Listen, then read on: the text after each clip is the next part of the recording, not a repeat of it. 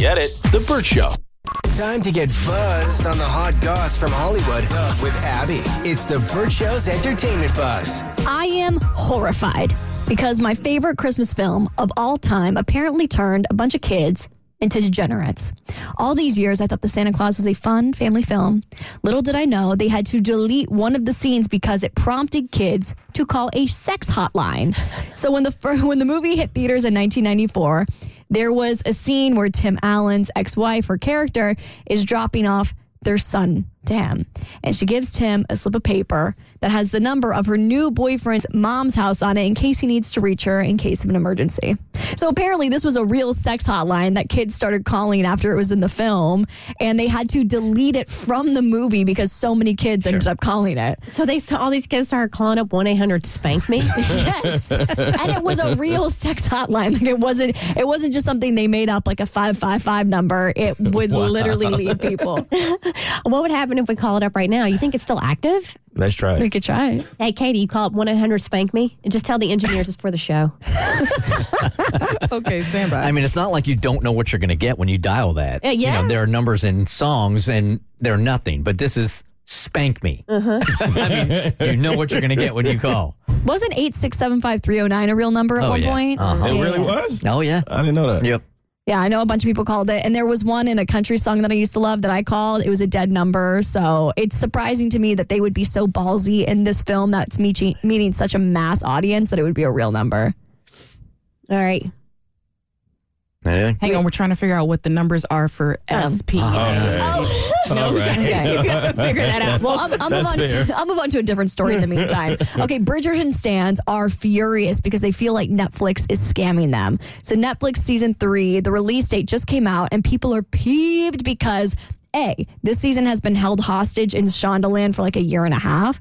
And the other thing is that they've decided to release this season in two parts, leading to them to feel like they are being scammed into keeping their Netflix subscription longer than they ah. want. So the first air date is May 16th, and the second half is getting released on June 13th. So obviously, it means if you just want to watch Bridgerton, you can't just keep it around for a month. You got to keep it around for two. I know I'm a sound old, like curmudgeon and stuff, but I hate this new evolution that is acceptable now to where a new series comes out three years later. Like a Stranger Things is not coming out until like 2084. Um, I hate this. Uh, and I think it started with The Sopranos. And I just hate that the series aren't one right after the other anymore. You know what else I hate? Part of the benefit of streaming services, even though there are so many right now, I wish they would bundle them together like cable, um, is they started doing the thing. The beauty is you used to be able to sit down and binge an entire season over the course of a weekend because Yeah. they drop it once. Now they're doing like every Thursday the next episode. And I'm like, you can't do that. Right. This is 2023. You're just cable all over again. Give me my binge worthy series. Ooh, but The Crown, part two of season six, out today.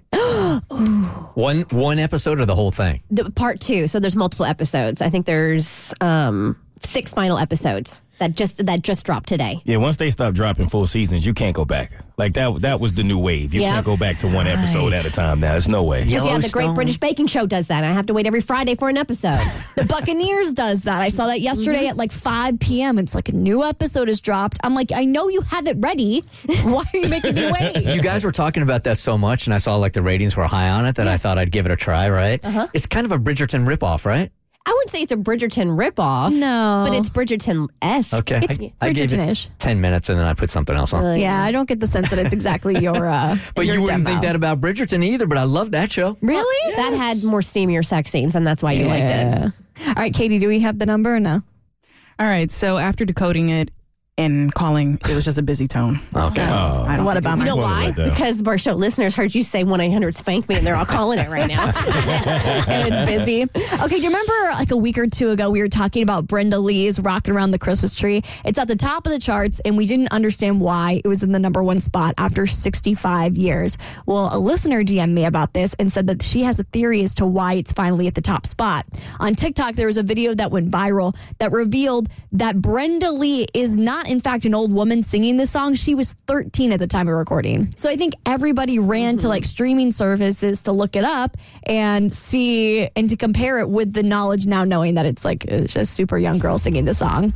All right, for more stories, head to the Burt Show podcast on your favorite listening platform. Get it? The Burt Show.